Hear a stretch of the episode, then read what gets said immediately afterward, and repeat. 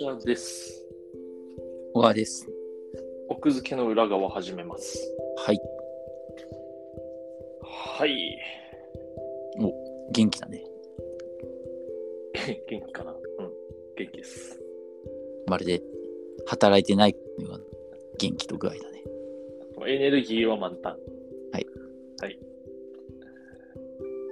この前、熱いボードゲームやったね、我々。やった。1対1のね。 1対1の2人対戦用の、2人専用のトワイライトストラグルという熱いボードゲームやったね。やった。だからもうボードゲームで1対1って時点でもうさ、煮詰まってんだよね。確かにね、そうかも。うガチンコだからね、それね。ん、やっぱりこう、ワイワイボードゲームってやるものだからさ。そのうんまあ、将棋とかオセロとか別としてさ、その普通に例えば今流行ってるようなボードゲームで1対1のボードゲームをやるってすっごい珍しい気がする。確かに。その、しかもボードもさ、でかいんだよね。そう。トワイライトのストラグルはいろいろ、いろいろ煮詰まっちゃってるよね。確かに、あのでっかいボード広げてワンオンワンってないね。うん。うんまあ、ないからこそ、ここまで有名なゲームになり、愛好家が世界中にいるんだろうけれど。なんかね、もうね、すで、にやりたいんだよね、でも、もはや。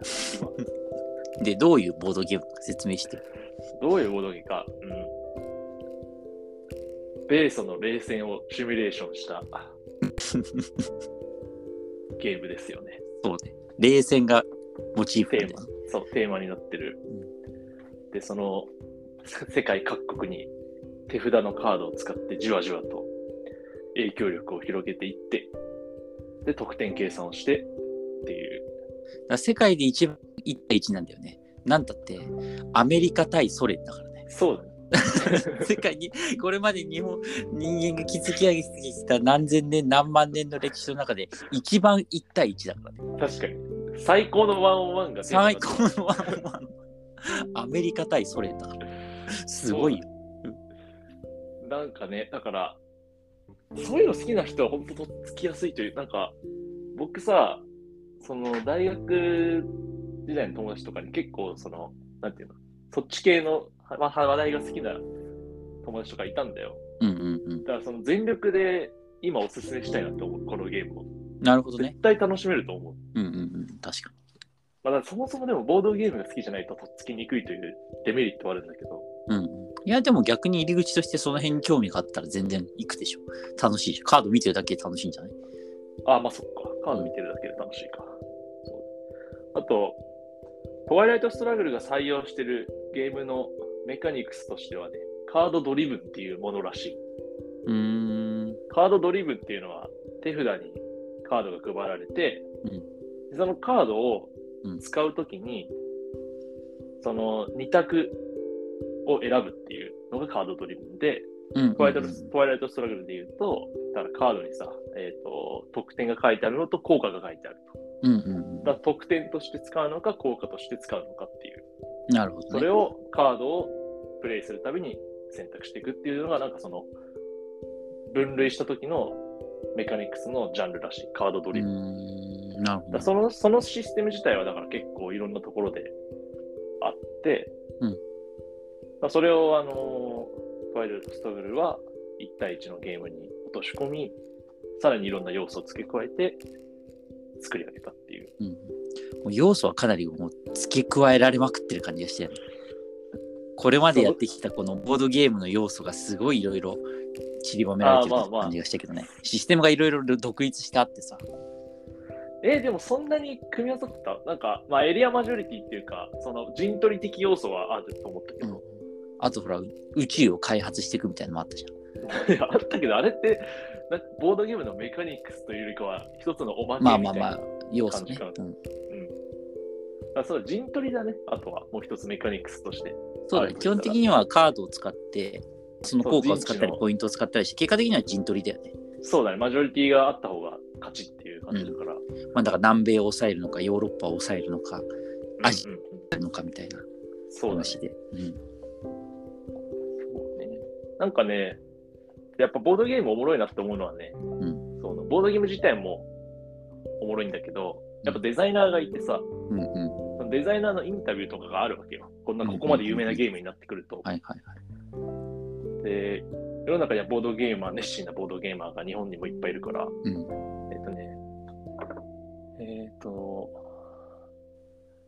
結構好きなボードゲーマーブログがいくつかあるんだけど、そのうちの一つに、精神科医のボードゲーム日記っていうブログが、ええー、面白そそうで、その人がうん海外のボードゲームデザイナーのインタビューを、うんまあ、翻訳して、日本語にして、まとめて、たまう。にあ載あせてくれてるのがあっすて、ごい価値のあるブログだね、それは。そうそうそうなのよ。でね、このトワイライトストラグルのデザイナーのインタビューの回があるのよ。うんうん。でそれ読むと、あの、まあ、トワイライト・ストラグルの前に、なんかほぼ同じ、まあ、似てるようなシステムで、うんうん、アメリカの選挙をモチーフにした1対1のなんかあるらしいゲームが。ああ、えっと、共和党と民主党ってことた多分そういう感じだあなるほどねそうなのかな同じすぎだろ。それだってアメリカの州かに日本、世界かの話。そうワンオンワンそそれ絶対ゲームやってる感覚が同じだろ。いや、まあ、そこ、同じ、まあ、だからそう同じだとさ、そうニューゲームにならないから、まあ、なんか変わってると思うんだよ。いや、まあ下敷まあきそとう。してうああったらしい。モチーフすぎるだろ。 まあまあまあまあね。であとね、彼がゲームをデザインするときにうん気をつけてたのは、待ち時間を極限まで少なくしたいっていうんの何がですか待ち時間、待ち時間。えー、はいはいはい。で、なんかその、あとルールを重すぎないようにするっていう。うでうなんかその、カードに効果を印刷することで、うんあのルールブックをパンパンにせずに済むようにしたとか、うんうんなるほどね。うんあとなんかその盤面を分析しようと思っていかにでも分析できちゃうようにしない。つまり、その手札のカードをあくまでも手札のカードからあくまでも選ぶっていう風に制限をつけることで、うんあまりにも分析されさしすぎて時間が経つようにな、なんだろう、なんですか、時間を食いすぎないよううんうん。あ、にしました。それはわかる気がするな。例えばあれだよね、その、相手が何カード持ってるかとか、ぜカード使うかとか全然違ってくるから、うんうん。まあ、すごい身も蓋もない言い方をしてしまえば考えても無駄というかさ。あ、そうだね。それもあるかも。だから自分の手札で今現状何するかっていうので、うんうんうんうんうん。なるほど。それはわそかれる。だけだから、なんかそういうので、こう、待ち時間を減らす工夫をしました。ってはいういようなはいはい。うんこといろいろ書いてあったから、ちょっと面白いから後で送っとくわ。うん、いやー、ただね、慣れてないとこれ、ワンプレイ4時間ぐらいかかりそうだったね。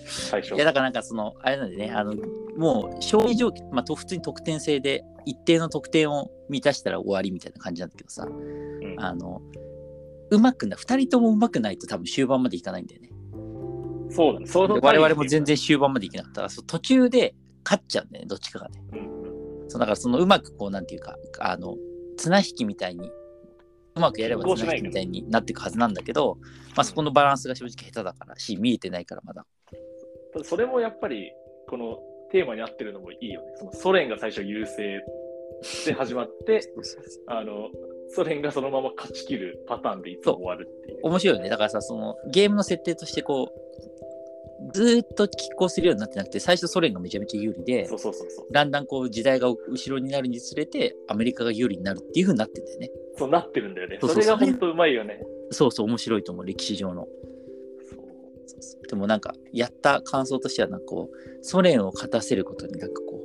うなんかやってしまったそう感じるというかいやまあゲームだから。こんなにヨーロッパあの共産主義まみれにしてごめんみたいな気もある 盤盤面が真っ赤なんですけど。そう東ドイツが瞬く間にあのソ連側に染まっていくっていう一番ありえない状況になってしまう。 あ、まあ西ドイツか、ゲごームめん、西ドイツかね。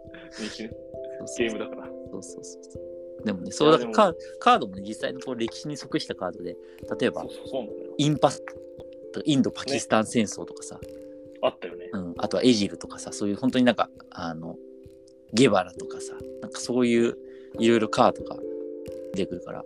で、しかもそのじ、なんかだんだんこうゲームがいくにつれてカードが追加されていくんだけどそのカードも年代ごとに分かれてるからうんなんとなくこうどういう時系列でそこを、ね、流れがね。な冷んか静にね、それもね、インタビューに書かれてて、うゲームを通じて、なんか学べるものを作りたかったって。うんうん、まさにそれはそうだよね、うん。うん、そう、これだからね、いいゲームだから、買ってよかったけど、やっぱ、やってくれる人がいたから ね。これやる人、本当選ぶと思う。そっかそっかわだからもう少しこう粘度を上げてちゃんとキューバ危機まで行くようにそうだね。中盤の中盤ま緊で迫させたいということで、じゃあまた今度やりましょう。はい